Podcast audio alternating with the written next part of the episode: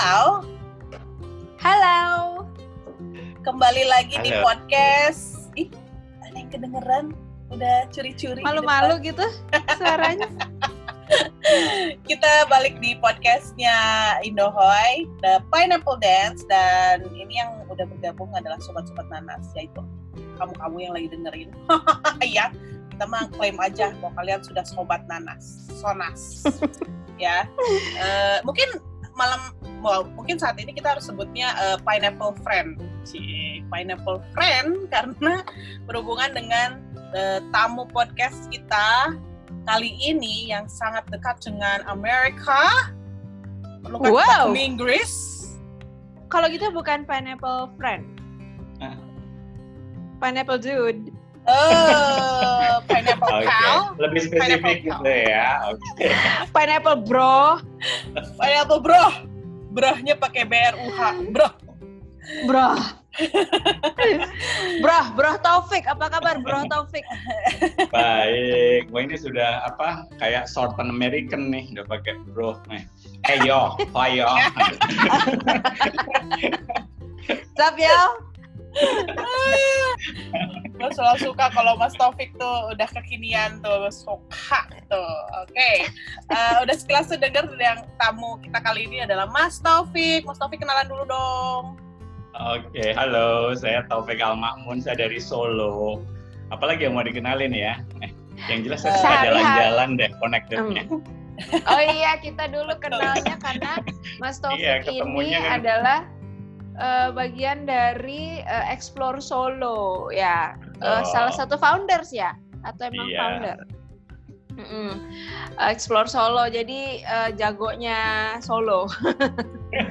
Mau tanya apa tentang Solo, mereka bisa ini dan dulu bikin trip juga ya Iya. Solo betul. dan sekitarnya.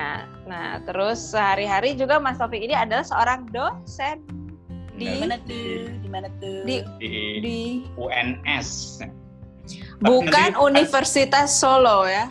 Bukan. Nah ini juga bingung nih kalau harus kenalin UNS. Sejarahnya panjang. jadi jadi dulunya Universitas Negeri Surakarta 11 Maret. Jadi di disingkat UNS 11 Maret. Tapi kemudian namanya diganti jadi Universitas 11 Maret saja gitu biar praktis. Tapi konon katanya nama UNS terlanjur populer gitu, jadi nggak mau diganti. Ya, udah udah jadi udah jadi merek apa minuman botol juga kan? Nah ya, gila. Apa apa apa Unesqua UNS apa? Qua ya. UNESCO. Jadi buat sobat nanas yang belum tahu, jadi kita waktu itu pernah ke Solo. Eh, Jadi Jadi dosen tamu. tamu cuy. eh, Iya.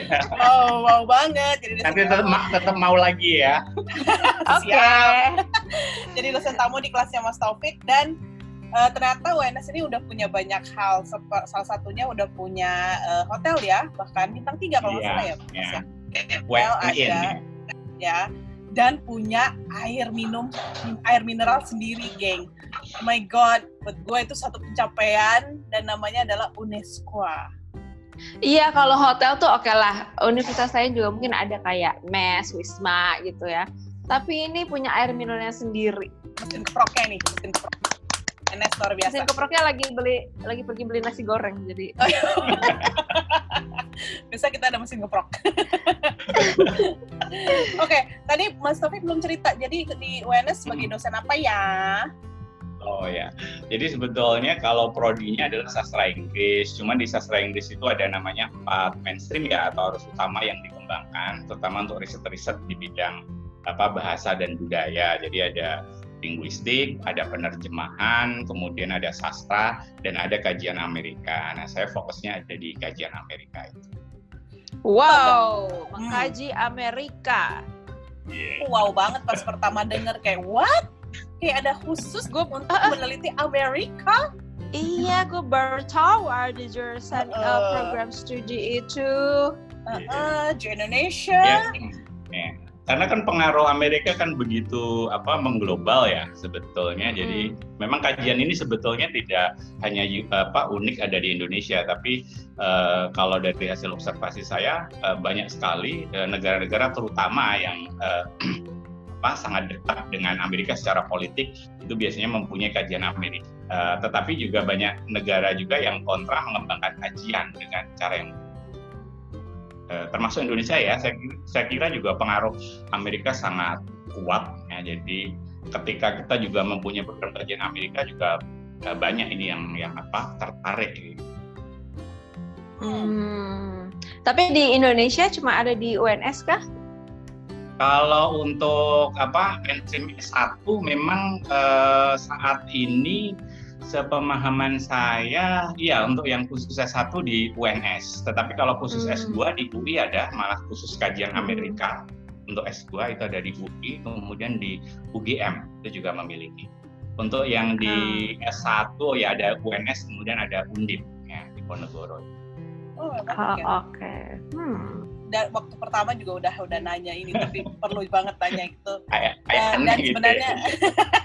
sebenarnya sih uh, iya kayak kenapa spesifik spesifik banget dengan uh, Amerika uh. ya saya sebagai anak MTV yang adalah dari Amerika juga ya kurang lebih yeah. paham lah tapi maksudnya apa sih yang diajarkan dan uh, apa namanya seberapa banyak sih pengaruh dan gue juga penasaran seberapa banyak pengaruh Amerika di Indonesia seperti saya di MCV gitu.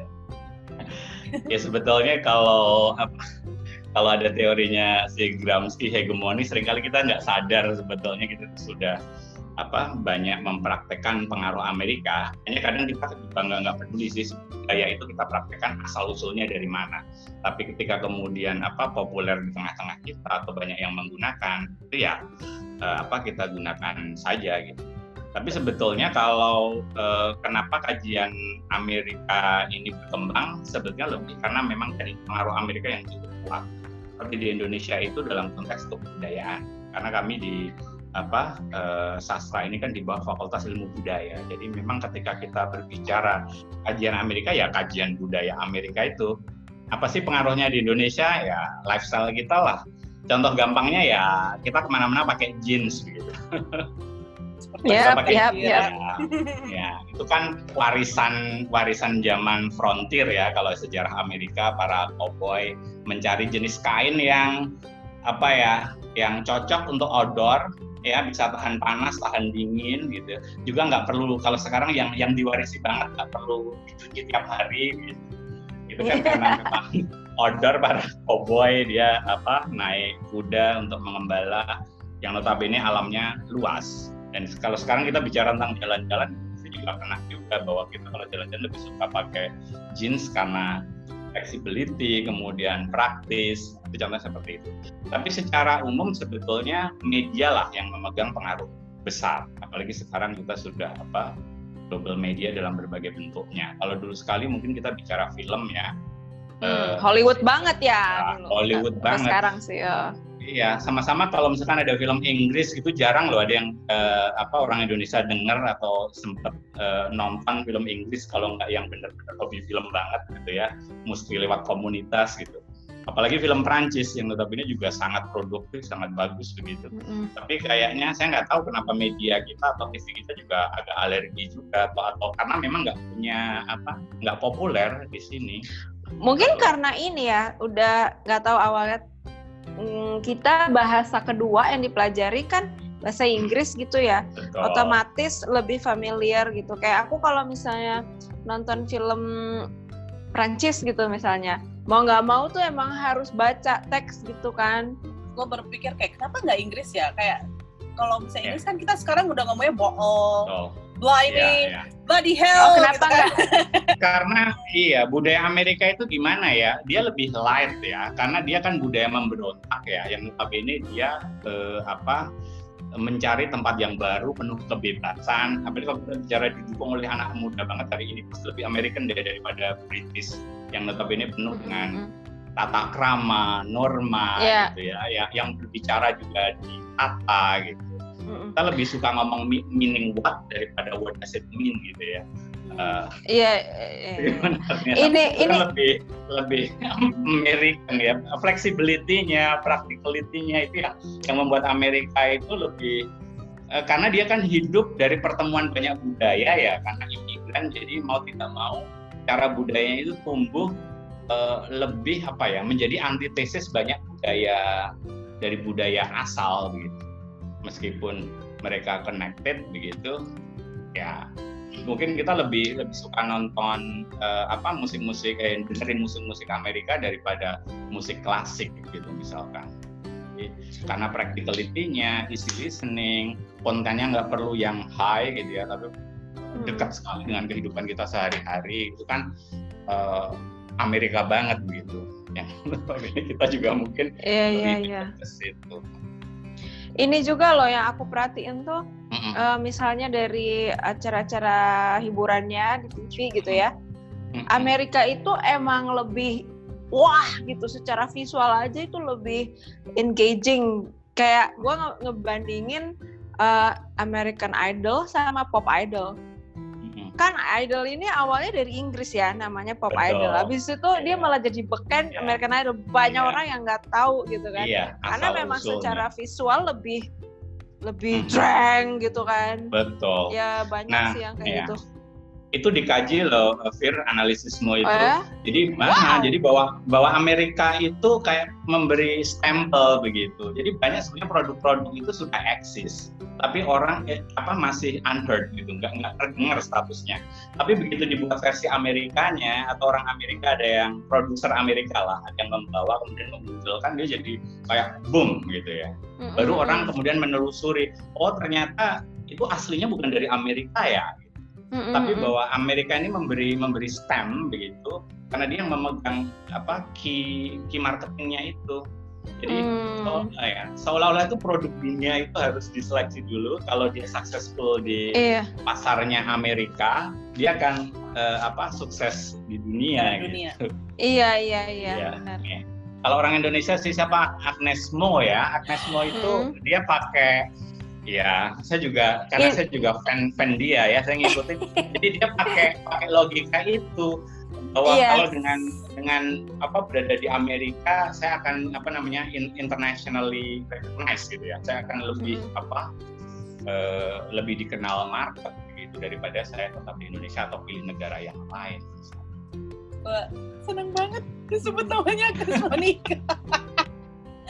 sebagai fans aku senang diakui kalau Magis yeah. Monica melakukan step-step melalui Amerika. Tapi uh, Mas yeah. Taufik ini kan memang emang kajian Amerika berarti sangat-sangat luas ya.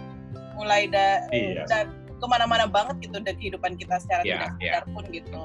Dan misalnya bahkan bahasa Inggris tuh orang taunya bahasa Inggris adalah bahasa Inggris Amerika gitu ketika bahasa lebih Inggris, gampang dimengerti uh, ya buat kita ya. Iya. lebih familiar. Inggris udah beda gitu kan. Taunya yang Amerika adalah pakemnya dan segala macam uh, Mas Taufik juga uh, yang buat cukup terkesima ketika itu adalah mengetahui betapa luasnya kajian Amerika. Waktu itu kita karaoke bareng ya Mas ya? Dan kemudian oh, iya. Mas Taufik nyanyi lagu Iggy Azalea dari rapnya IGY coba coba dong diperhati aku kan aku kan waktu itu nggak ikut pengen tahu nih. Kompir pingsan pas dia udah kayak hah? Ini bisa ini bisa, bisa. coba coba coba dikit. Coba AJJY udah lupa. Ya, tapi kalau anak-anak itu bagian bagian rapnya di pasar hadir. Iya, iya jadi pak jadi ketika itu juga menyenangkan sekali ketika Mas Taufik bisa ngomong tentang musik popnya gitu. Karena kalau kita pikir kalau yeah. kuliah tuh pasti ngomonginnya hal-hal mengenai teorinya ekonominya politiknya gitu. Ini Mas Taufik sampai popnya. Nah episode podcast kali ini kita mau, mau bahas juga tentang sisi jalan-jalannya nih gitu. Itu ya okay. di Pineapple Dance kita ngomonginnya jalan-jalan dulu ya kan jadi apa sih sebenarnya yang pengaruh uh, budaya Amerika terhadap budaya jalan-jalan di Indonesia?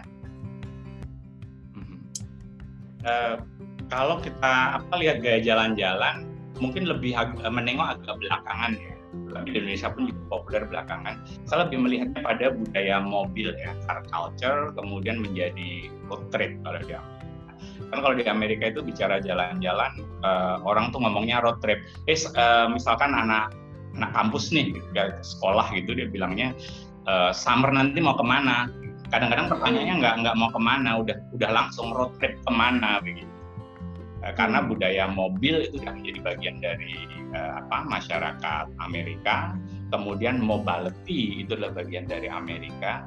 Uh, dan gaya jalan-jalan mereka lebih kepada yang sifatnya apa memberikan kebebasan kemudian apa fleksibel dalam melakukan perjalanan dan juga karena alamnya yang cukup luas Ya, jadi ini yang hmm. yang uh, apa mendukung kemudian adanya uh, road trip ini menjadi model jalan-jalan yang menurut saya ya. Hmm. Iya, daratannya luas banget iya, gitu ya. betul, ya. Cocok buat banget. bermobil. Hmm, betul. Dan apa? Kemudian infrastruktur itu juga di uh, apa? infrastrukturnya sangat didukung karena mereka kan punya highway yang uh, apa? cukup kuat ya, terutama setelah yeah. perang dunia setelah Perang Dunia Kedua uh, dan mobility itu di dalam negaranya uh, kalau ketemu orang Amerika itu unik nih. Kebanyakan mereka jarang keluar negeri karena negaranya aja sudah luas ya. Jadi traveling di dalam negerinya aja sudah ini dan mereka rata-rata memang uh, gaya berjalannya adalah road trip bermobil ya. Baik itu keluarga hmm. ataupun sama teman itu lebih menggunakan hmm. mobil. Dan ya di sana iya sih kayak nyewa mobil tuh gampang banget dari mana-mana iya, gitu iya, nyewa dari state sini terus iya, nanti di dropnya di mana? Pernah gitu. itu saya, saya pernah itu road trip juga. Jadi uh, nyewa di mana satu kota di di LA kemudian selesai bisa kita tinggal mobilnya di uh, San Francisco misalnya mm -hmm. ya asal agentnya sama sudah ada nationalized apa mm -hmm. uh, rental kayak begitu kita bisa aja naruh apa mobil itu asal misalkan uh, sama company.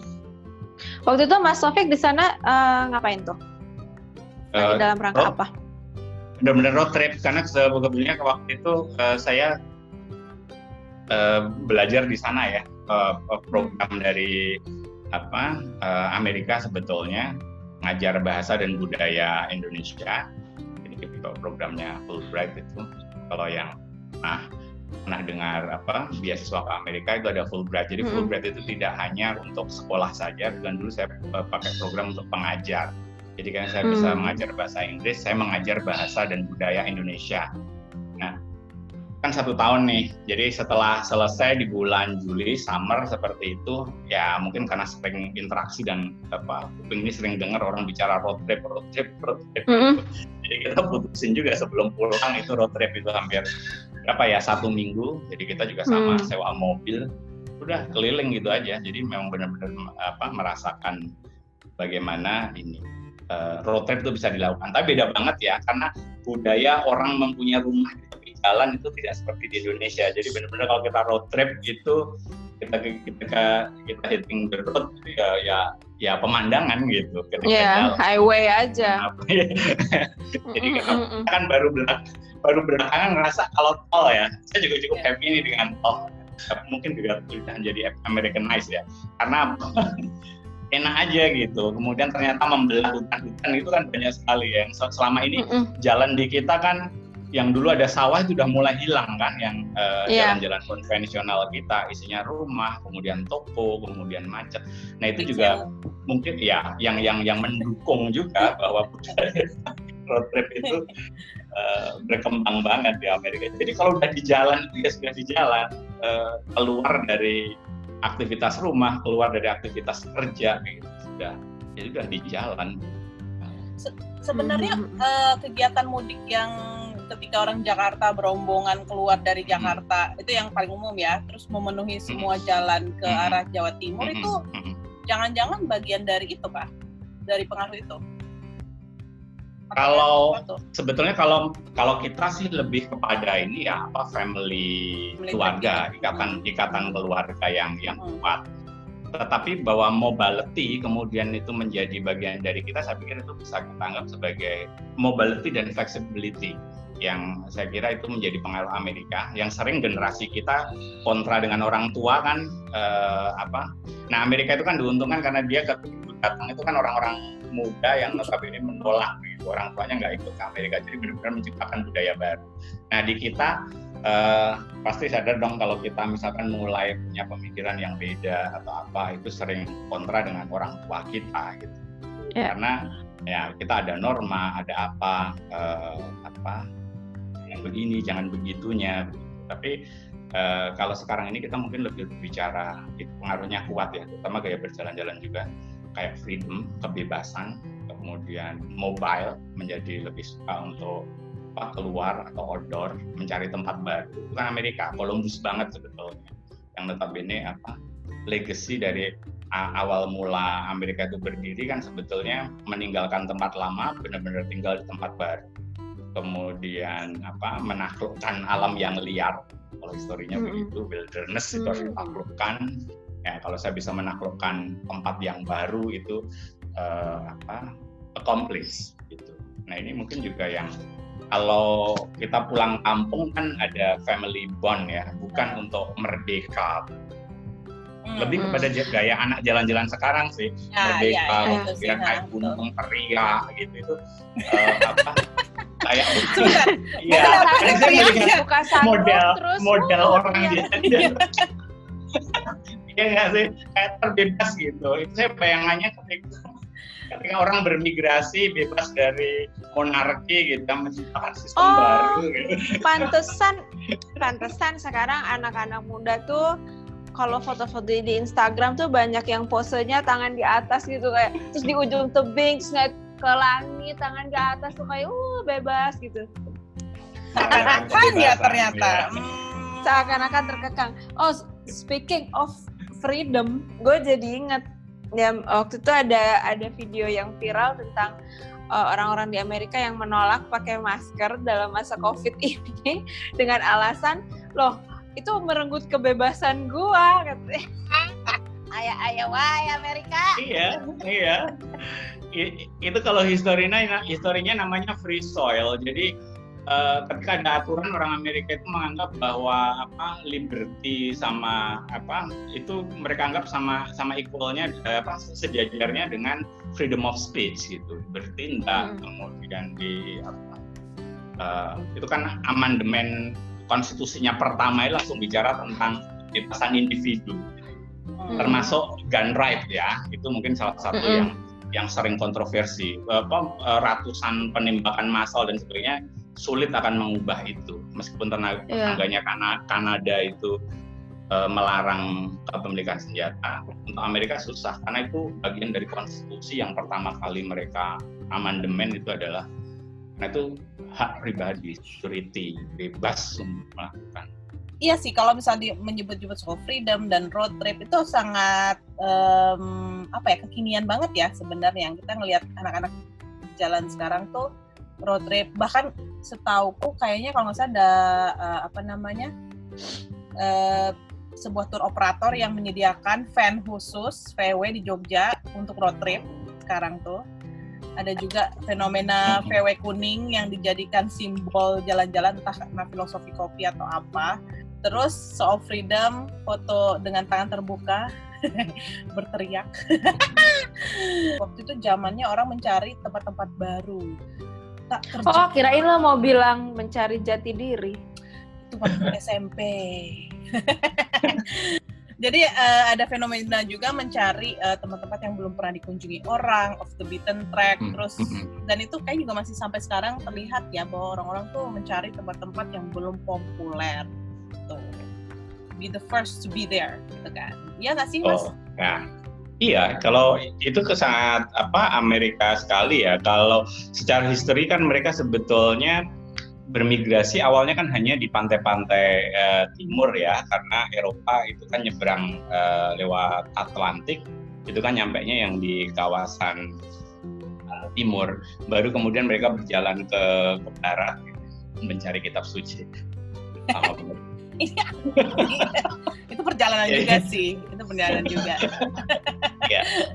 Westward westward hmm. movement gitu ya. Jadi ketika kemudian mereka jadi apa mulai sadar bahwa Amerika ternyata nggak cuma ada di kawasan pantai timur saja begitu mereka e, berjalan ke barat ujungnya kan jauh sekali sampai ke gitu itu kan uh, sejarah frontier ya. Jadi yang sampai sekarang masih terwariskan yaitu jadi mereka mencari tempat baru atau wilderness bahkan ketika mereka berpindah itu berpikirnya ke sana nanti akan hidup gitu kalau orang Amerika itu. Jadi berjalan ke barat kemudian pindah kemudian uh, tinggal di di barat gitu karena sudah terbiasa sejak apa uh, nenek moyangnya itu kan memang udah meninggalkan yang namanya apa left apa ya everything behind gitu gitu saya migrasi ya sudah saya mencari tempat baru kemudian hidup di tempat baru. Tapi mobility-nya ini tadi yang yang saya kira sampai sekarang meskipun mereka udah settle dan sebagainya tapi keinginan untuk mobile terus. Sama backpacking juga itu budaya yang Amerika banget nggak sih? Backpacking tuh? Well, kalau Enggak. ya kalau Amerika ya Amerika suka berjalan dengan model backpacking ya itu juga sangat karena mengikuti sebenarnya budaya road trip itu. Cuman uh, ini cukup berbeda ya kalau kita artikan backpacking yang masuk ke kita atau kemudian yang uh, apa Eropa karena Amerika itu lebih mempunyai kendaraan dan bermobil. Sementara kalau hmm. di Eropa itu benar-benar yang bisa backpacking karena budaya keretanya itu yang sudah cukup menguasai dari mau ujung mana dia sampai yang namanya pelosok itu kan terjamah kereta dan kereta biasanya ada di city center itu yang uh, kalau orang Amerika sendiri kalau bicara tentang backpacking itu biasanya yuk ke Eropa gitu backpacking lebih seperti itu. Ah iya. Kalau Amerika ya road trip itu tadi. Mungkin kalau kalau Amerika lebih ke ini budaya hitchhiking itu Amerika nggak? ya Amerika juga mengenal itu karena memang jalan yang apa panjang begitu ya. Tetapi uh, itu Eropa juga memiliki karena Eropa kan juga uh, apa uh, dengan apa nyetop orang asing di jalan gitu sebagainya itu bagian dari apa lebih hmm, kepada kebiasaan mereka dari Western ya Western ya kalau hmm. ketika ada budaya perjalanan oke okay sih ya kita juga jadinya mengadaptasi untuk melakukan perjalanan ya terlepas kalau di negara maritim ini harus naik kapal bukan naik kereta atau naik mobil ya. Yeah. jadi kapal bagian dari road tripnya gitu. Dan akhirnya setelah melakukan perjalanan kita mengenal toleransi kita mengenal orang tuh nggak gitu-gitu aja dan segala macam. That's a good thing. Traveling it's a good thing. Tapi ada nggak sih akhirnya pengaruh buruk dari uh, budaya Amerika ini uh, terhadap budaya jalan-jalan di Indonesia secara umum uh, khusus atau secara umum di dunia? Ya, sebenarnya kalau secara uh, saya sepakat dengan tadi bahwa keterbukaan dan sebagainya lebih banyak apa positif side-nya ya. Jadi hal-hal positif yang membuat kita lebih buka, jadi mengenal budaya di luar uh, tempat tinggal kita, uh, sehingga lebih apa menghargai orang. Tapi kalau secara uh, apa negatifnya ya kita terekspos dengan budaya baru, saya melihatnya juga jadi apa ya kayak kegoncangan budaya. Biasanya konflik kepada apa uh, older generation dengan younger generation itu yang terjadi. Karena kemudian um, apa ya standar-standar hidup atau pola pikir itu menjadi apa menjadi bergeser. Saya melihatnya lebih uh, ini mau dilihat negatif atau positif kan bisa-bisa aja tapi bahwa kemudian ada apa pergeseran kemudian konflik-konflik dalam konteks memahami suatu kultur atau kebiasaan yang diwariskan itu eh, apa terjadi di, kayak, ada Kalau, ada contohnya nggak hmm, mas ada contohnya nggak hmm, kayak apa yang kelihatan kayak oh ini geser nih udah kelihatan sebenarnya nggak cocok di Indonesia apa udah ada ada dampak buruknya gitu di Indonesia gitu. Iya, ya. jadi kalau traveling misalkan road trip gitu ya, itu itu costly kalau di Indonesia. Karena kalau di Amerika kita bicara mobil itu murah. Bensinnya itu nggak nyampe sedolar gitu. Jadi kalau dibandingkan hmm. makan atau biaya baju itu perjalanan itu jauh lebih murah. Jadi kalau oh, tapi kalau iya kemudian juga. kita road trip di Indonesia itu secara financially kita broke ya bisa jadi uh, dan juga karena ya, kemudian ini jadi jadi lifestyle yang mungkin juga tinggi gitu kan di Indonesia jadi road trip itu kemudian ya mungkin penempatannya menjadi lebih apa ya lebih sesuatu yang bisa ditonjolkan bisa jadi uh, apa gaya-gayaan juga gitu mobil juga kan di Amerika murah di sini iya kan betul betul Enggak, jadi mereka itu uh, mobil itu misalkan 36 ribu ya, kurang lebih sekitar 450 juta. Kalau baru itu hampir sama. Tapi begitu second, itu banyak mobil yang cuma 2 ribuan, uh, 2 yeah. ribuan US dollar. Notabene 30 juta gitu udah dapat mobil dan itu udah 2000 ke atas loh. Itu yang hmm. uh, apa? Karena saking mereka juga cepat secara ekonomi uh, apa terjangkau gitu ya dari mm -mm rata-rata kalau orang sudah atau bergaji itu mampu di mobil. Oh gitu ya, juga ya, mahal ya. juga. Mending kita, oh ya, harga makan lebih murah di sini daripada bensin. Kalau di sana, iya, uh, kebalikannya bisa kan. Lebih, iya, iya. Ya. Betul. Jadi kalau makan berempat taruh kata yang nggak mewah-mewah itu 60 USD gitu ya. Uh, apa di sana bayangin bensin hanya apa nggak nyampe sedolar 0,7 ya 70 sen begitu ada yang lain-lain? Ya, lebih kepada budaya yang mengikuti ya. Kalau kemudian kayak kita pergeseran, misalkan konflik dengan orang tua. Kalau kita berjalan itu lagi-lagi ini ya, freedom kemudian liberty gitu ya. Jadi kita ngegrup, ngegeng, punya community jalan, misalkan apa cowok, cewek gitu. Itu mesti dengan dengan orang tua saya lihat sering kali terjadi apa perbedaan. Misalkan bagaimana komunitas kita traveling itu kan kita lebih apa cara kita menjaga diri kan berbeda dengan cara pandang apa orang tua kita apalagi kalau kita jalan mm -hmm. dengan cewek dengan cowok gitu. Padahal kita ngerasa bahwa I'm okay gitu. Saya bisa jaga diri saya tahu mm standar apa yang bisa saya lakukan karena kita menghormati satu sama yang lain. Tapi kan pola seperti ini pasti uh, apa, banyak sekali yang di rumah itu menjadi konflik yang kepanjangan. Mungkin nggak ngomong hmm. seminggu dua minggu bisa sebulan hanya gara-gara tinggal nah, ini rumah kayak untuk pengalaman dua sendiri nih. Kayak pengalaman sendiri nih. Coba boleh diceritakan Ayo spesifik ya. Bu. Dia Kalau spesifik lebih banyak lebih contoh. banyak dengar cerita ya, lebih banyak dengar oh. cerita karena waktu Baiklah. tapi bukan seksis ya kalau di Indonesia kebanyakan lebih kepada apa perempuan ya yang seperti ini biasanya kalau ya. mengajak jalan-jalan begitu waduh nggak boleh sama orang tuanya nggak boleh sama ya ya di sini kan orang tua lebih orang tuanya lebih uh, protektif lah ya terhadap anak perempuan so. biasanya. Itu tapi kayaknya juga itu mulai bergeser. Kayak dulu kalau jalan sama cowok tuh emang berhati-hati banget ya.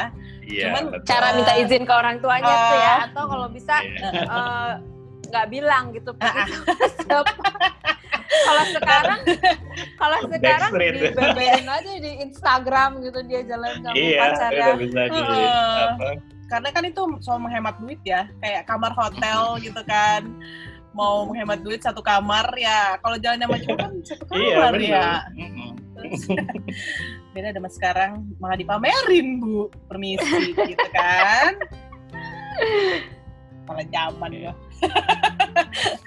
Eh, enak ya ada ada ini nggak mas? Ada nggak pengaruh in, pengaruh dari uh, Amerika yang sempat masuk ke Indonesia tapi nggak nggak masuk gitu. Apa sempat masuk tapi kayak mental lagi gitu. Ada beberapa kayak uh, di kita itu kayak mobil mobil Amerika itu juga nggak nggak terlalu apa populer ya di Indonesia. Merek-merek Amerika itu kan seperti Ford, mungkin kalau Chevrolet itu agak agak agak masuk ya itu kalau lihat mobil-mobil Amerika kemudian Jeep Chevrolet kemudian Ford itu kan lebih terkenal dengan mobil-mobil tangguh untuk perjalanan hmm. lagi-lagi saya kembali Pontiac. ke urusan ekonomi nih mobil Amerika kan jadi lebih mahal kemudian meskipun hmm. ya secara quality itu mungkin menjadi solusi untuk perjalanan. Saya kira kayak mobil kayak merek Jeep itu yang benar-benar apa uh, Jeep S uh, apa namanya sebagai merek ya, bukan apa Jeep sebagai model. Jenis itu kan uh, merek Amerika. Jadi tapi itu juga menarik sih kalau di Amerika sendiri mobil-mobil Amerika yang yang mungkin juga kita anggap apa kualitinya apa oke okay untuk uh, adventure begitu. Ternyata di sana untuk yang penggunaan sehari-hari yang paling banyak digunakan secara statistik itu mobil Jepang juga kayak sama dengan Indonesia. Jadi Toyota oh gitu. sama iya.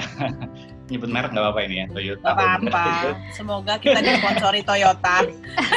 Oh. atau Honda atau siapa atau Jeep. Jeep kalau bisa Jeep tolong. Iya ya. ya, tapi kalau merek di apa di Amerika Amerika itu, jadi kalau mungkin travelingnya, kemudian gaya road tripnya itu banyak yang make gitu, tetapi eh, produk dari mereka sendiri nggak affordable untuk untuk di kita uh, dan juga oh. akhirnya kan tidak tidak banyak importer yang mau mau bermain juga jadi kayak apa telur dan ayam mana yang duluan gitu. tapi ya tadi di Amerika juga uh, apa seperti nah sebetulnya lagi-lagi jadi apa uh, mahal sebetulnya kalau kita menerapkan lifestyle di Amerika. Tapi ini karakteristik entah itu karakteristik orang Indonesia yang menganggap budaya barat itu seolah-olah kok menjadi yang lebih tinggi membuatnya jadi apa jadi kayak fast food kemudian kayak coffee coffee yang di sana sebetulnya brand-brand yang street gitu ya street brand gitu atau yang yang murah atau di sana sebenarnya hmm. nggak hmm. high class gitu yang nggak kayak mau IKEA kan Iya gitu. Begitu masuk ke Indonesia kok jadi jadi high class itu sebenarnya uh, apa? Saya juga bingung juga gitu. Orang yang dengan bangganya misalkan. Hmm. waktu kemarin McD mau tutup di Jakarta, ya ampun orang ngantri iya. yang di Sarina. wow. Ya, akhirnya ngomong juga ya. Jadi fast food ya, fast food itu kan kalau di Amerika nggak nggak menjadi sesuatu yang ini ya. Orang ke fast food karena nggak punya waktu gitu. Kemudian harganya gak murah. Punya uang juga. Ya nggak punya uang gitu kan, nggak punya uang, nggak punya waktu, kemudian tidak healthy. Gitu. Iya. Jadi kalau di Indonesia kan kayak menjadi apa terupdate itu uh, kebanyakan ya budaya-budaya Amerika yang kita impor itu terjadi pergeseran value. Jadi nilainya uh, bergeser, kemudian di sini uh, entah ini kemudian warisan budaya kolonial kali ya. Jadi kita merasa bahwa ya uh, apa Eh, segala yang dari western mm-hmm. pokoknya kalau oh, ya. boleh halo Ma, boleh foto pasti lebih pinter pasti gajinya gede iya anaknya pasti main sinetron Iya, iya, ya. Sebuah sindrom banget tuh. Jadi okay. penting ini untuk diangkat untuk untuk banyak orang ya. Oops. Upsi. kalau ada yang kalau ada yang nggak setuju, ada yang mau menyanggah, silahkan boleh uh, mention kita, caleg-caleg kita di Instagram @indohoy atau di Instagramnya Mas Taufik yang adalah at lempar ke Taufik. Taufik kalau aja Mas Taufik. Nanti kita ikutan deh nimbrung. yo yo Tapi emang emang seru sih kalau ngomongin Amerika karena uh, budayanya ternyata banyak banget gitu. Dan kayak buat kita juga untuk jalan-jalan kayak kita dulu terpengaruh blogger Amerika ya Fir ya. Awal-awal ya, kita blogging sih, itu. Uh, uh, kita kan emang karena blognya berbahasa Inggris, Terus uh, ya padahal banyak juga lah ya uh, blog lain yang berbahasa Inggris tapi bukan orang Amerika. Entah kenapa kita nyangkutnya paling banyak tuh sama blogger-blogger yang Amerika karena apa emang mereka paling ini ya ngetop kali ya Mun ya kan? Si Nomadic Mad sama Adventurous Skate tuh sama siapa lagi gitu. Kalau menurut gue sih kayak Candace of the World juga. Candace of the World gue juga suka. Uh, mungkin sih gue curiga seperti yang Mas Taufik cerita di awal atau kita sempat bahas flexibility flexibility-nya dan marketingnya ya tanda kuting maksudnya. Uh, cara mereka mengekspresikan sesuatu tuh lebih lebih lebih bebas lah uh, uh, lebih ringan uh, gitu. atau atau mungkin emang nggak tau kalau lo kalau gue emang mungkin lebih familiar aja sama hmm. ya sama bahasa mereka gitu hmm. Inggrisnya Amerika ya gue lebih familiar memang gitu hmm. terus sama cara pandang mungkin dia lebih lebih tahu lah lebih, daripada uh, Caucasian yang lain. Mungkin juga sih. Dan dan ketika itu juga akhirnya banyak ya, ya. lebih terbuka ya kalau ya Eh, cara blogging kita juga uh, terpengaruh sama blogger-blogger itu. Karena cara pandang ya kayak kita melihat um, aku, aku ingat waktu itu kita suka banget sama Kate Kate Adventurous ya? Kate, Kate Adventure? Mm-hmm. Adventurous Kate Adventurous Kate dan cara dia melihat Asia ketika itu bahwa kayak eh iya iya kayak gini tolol ya Asia atau oh iya iya kayak gini gak aneh banget gitu dan kayak kita uh, jadi jadi uh, jadi ikut menyadari Uh-uh. budaya yang sebenarnya buat kita udah biasa aja. Oh ternyata Uh-uh. orang lain ngeliatnya kayak gitu ya gitu. Heeh, itu dan ketika dia kembali ke Amerika atau dia eh, kembali ke negara Ke yang Eropa, ke Eropa atau yang udah maju negara-negara Heeh. maju cara pandangnya jadi nggak nggak Jadi nggak seru lagi buat kita. Heeh, jadi kayak nggak ada oh. kayak nggak banyak uh, culture clash-nya jadi mm-mm. dramanya kurang buat kita. Kayak gitu jadi itu mungkin sih dan bahkan kayak nom- nomadic map juga ketika ke Asia juga ada beberapa hal yang oh ya juga ya kayak mungkin jadi kita menyadari eh, apa budaya, Budaya kita sendiri, sendiri. tetapi juga dikuak dengan cara lebih ringan ya lebih lebih mudah dipahami juga gitu nggak kayak kontekstual wah tiba-tiba budayawan menceritakan apa gitu. Mm-mm. Tapi gue nggak tahu sih kalau dibandingin sama uh, blogger Eropa gitu, karena emang ya kebetulan gue nggak banyak terekspos aja. Hmm, itu juga sih. Kenapa ya kita nggak nggak ketemu blog nggak ketemu blogger Eropa yang mungkin cocok sama gaya kita atau mungkin nggak cocok sama bahasanya kali ya pembahasannya. Ya atau mungkin mungkin emang Tapi tadi juga juga menarik itu tadi kata apa Vira bagaimana detailnya eh, melihat dari apa dari luar begitu ya. Jadi sebenarnya kalau budaya Amerika itu kan budaya hybrid ya. Bagaimana dia eh, menyeleksi budaya-budaya yang datang eh, untuk membentuk apa budaya baru yang lebih diterima di Amerika. Jadi sebetulnya kalau saya melihat orang Amerika itu sudah terbiasa dari awal itu eh, melakukan observasi untuk selalu punya pilihan begitu. Karena mereka kan hidup hmm, dari awalnya kan migran dari berbagai eh, background ya.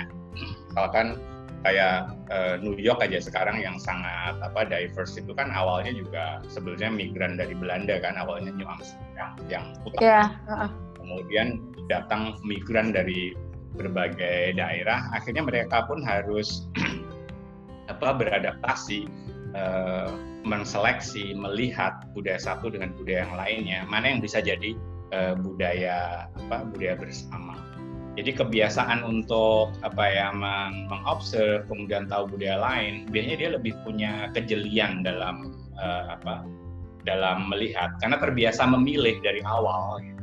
hmm. Mungkin mungkin mungkin jadi. Tapi itu ya kita amrek banget ternyata. Terlepas ya. saya Amrek dulu di. Australia. Oke, ini, ini pert- Ternyata pertama saya jangan-jangan ambil. pertama kali diungkap ini eh, pengaruhnya in, eh, gaya travelingnya Indo itu mungkin, mungkin gitu. Tapi waktu itu pengakuan kita- ya. ya waktu itu kita sering sih nyebut bahwa abis baca blog mereka terus kita mention Mm-mm. apa segala macam gitu. Jadi Iya. eh, kerasa mungkin Tapi saya jadi jadi ingat nih cara penyebutan eh, mereka menyebut lebih menyebut road trip daripada hal yang lain ya daripada driving trip atau daripada car trip itu sebetulnya Oh eh, iya.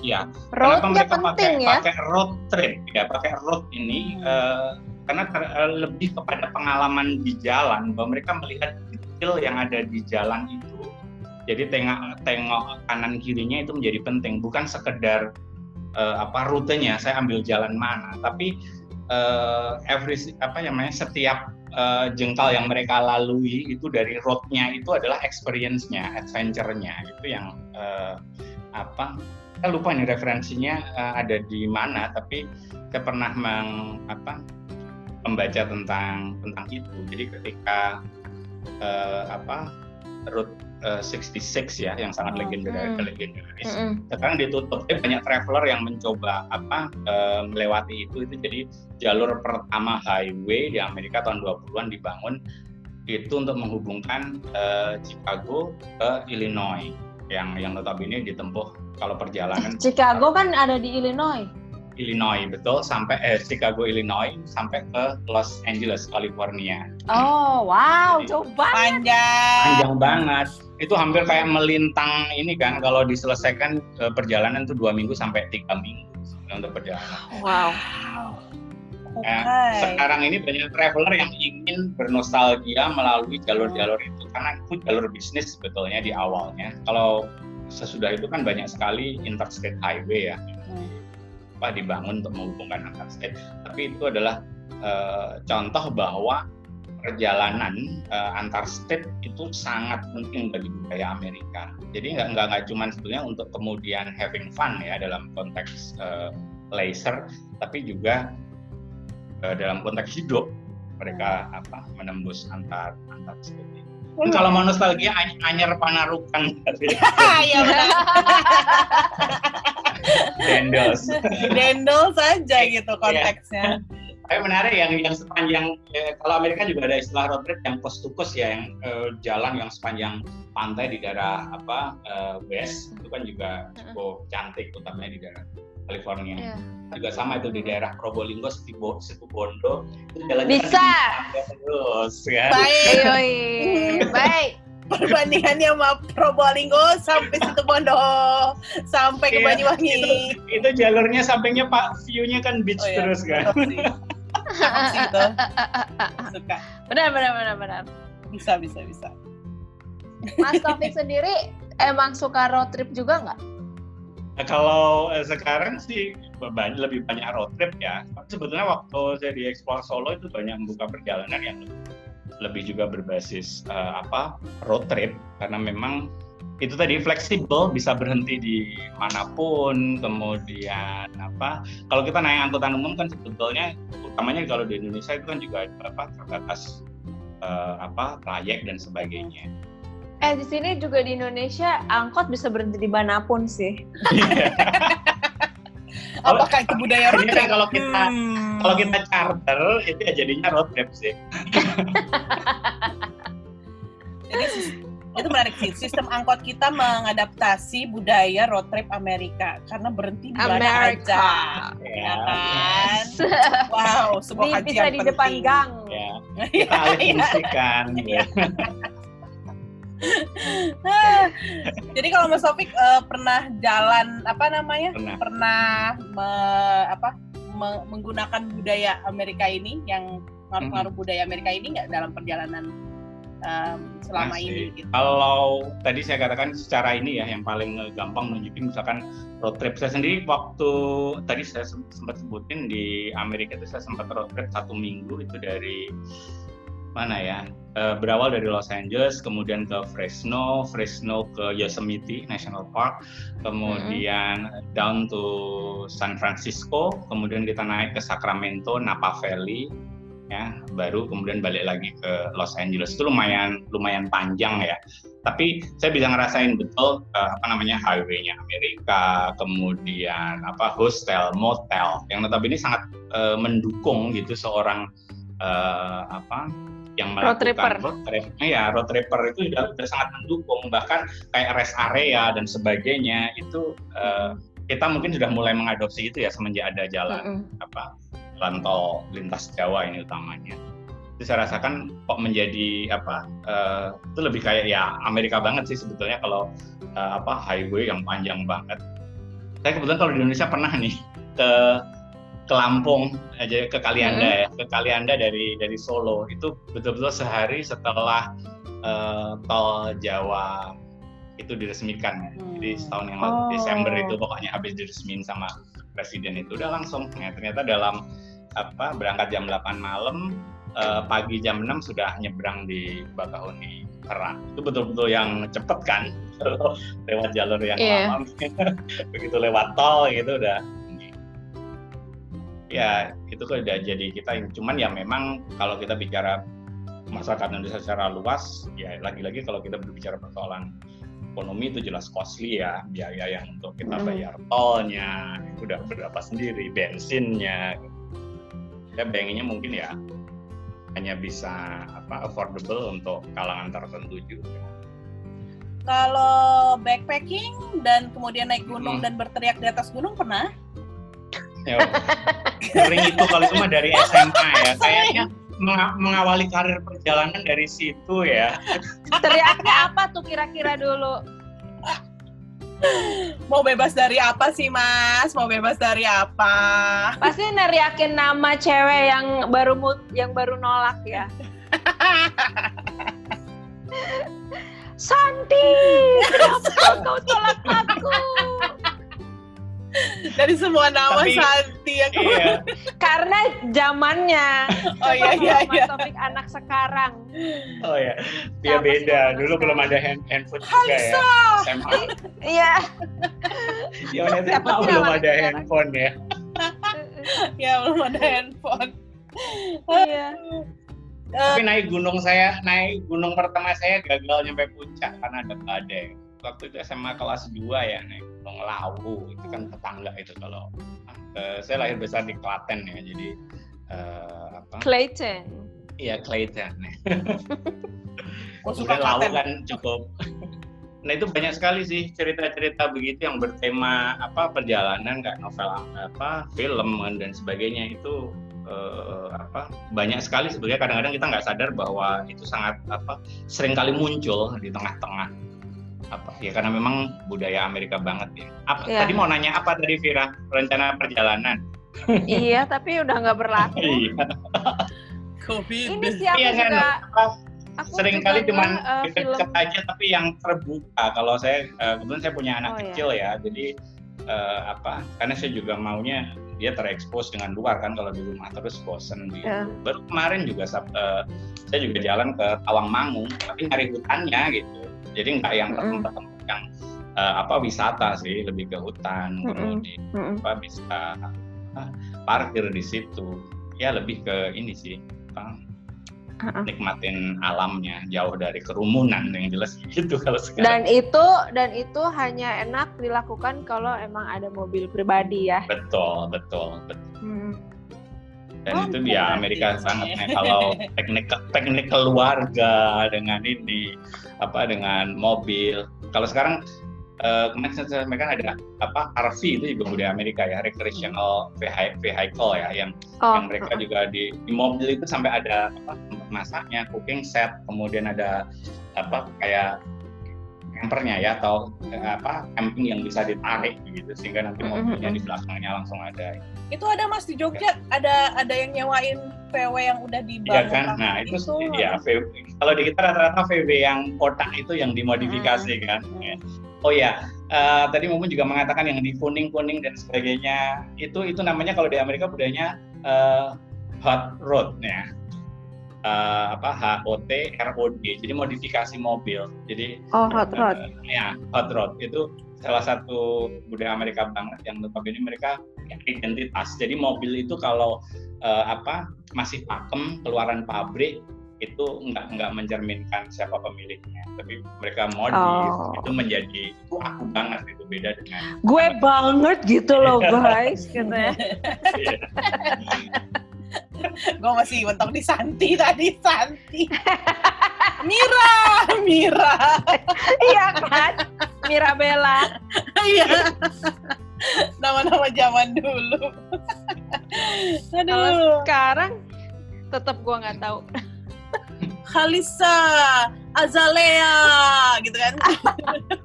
Ai Cici wah. Ay, Cici, why?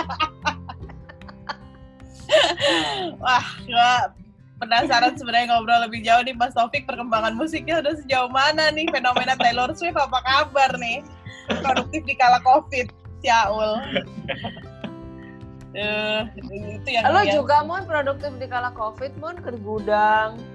itu kerja bu kerja banget Ya kan produktif.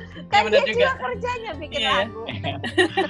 Kayak ngomong tentang musik dan mobil itu juga juga penting sebetulnya di dalam Hmm. eh, apa budaya Amerika karena eh, kem- radio itu yang mulai populer eh, ditemukan 30-an ya, populer tahun 40-an tapi masih at home gitu yang apa price-nya segede ga, segede gaban. Eh, gaban segede apa ya? Gaban di Ancol, Oh. bukan gaban di TV. pokoknya gede banget gitu. kemudian eh, eh, karena mobil kemudian mereka mobile mereka menciptakan device yang notabene eh, radio itu bisa di mobil maka pendamping Oh. perjalanan jauh itu eh, apa musik yang bisa mengikuti Oh. mobility kita radio yang nempel di apa mobil kemudian ada 40 itu di tahun 50-an itu kan munculnya dari suatu radio di eh, apa di Omaha ya di, di read this. Ya, jadi nah, kemudian Hmm. dia kayak dia ranking kalau sekarang ya music charts ya tanggal awalnya empat dalam satu minggu itu selalu dirangkum 40 lagu tapi kemudian jadi jadi pola dalam Hmm. awalnya itu menemani menemani budaya mobil itu yang sangat hit di tahun 50-an kemudian booming di tahun 60-an ya udah pendampingnya adalah musik Baiklah. Lucu ya kita jadi belajar tentang hal-hal yang selama ini kayak udah taken for granted emang udah ya begitulah gitu. Oh, ternyata sejarahnya begono. Iya. Nawik. Makasih loh Pak Ya. dosen. Ya Pak. Nanti rangkumannya dikumpulkan. ya buat Siapa? buat resume ya Resume. Iya, Pak.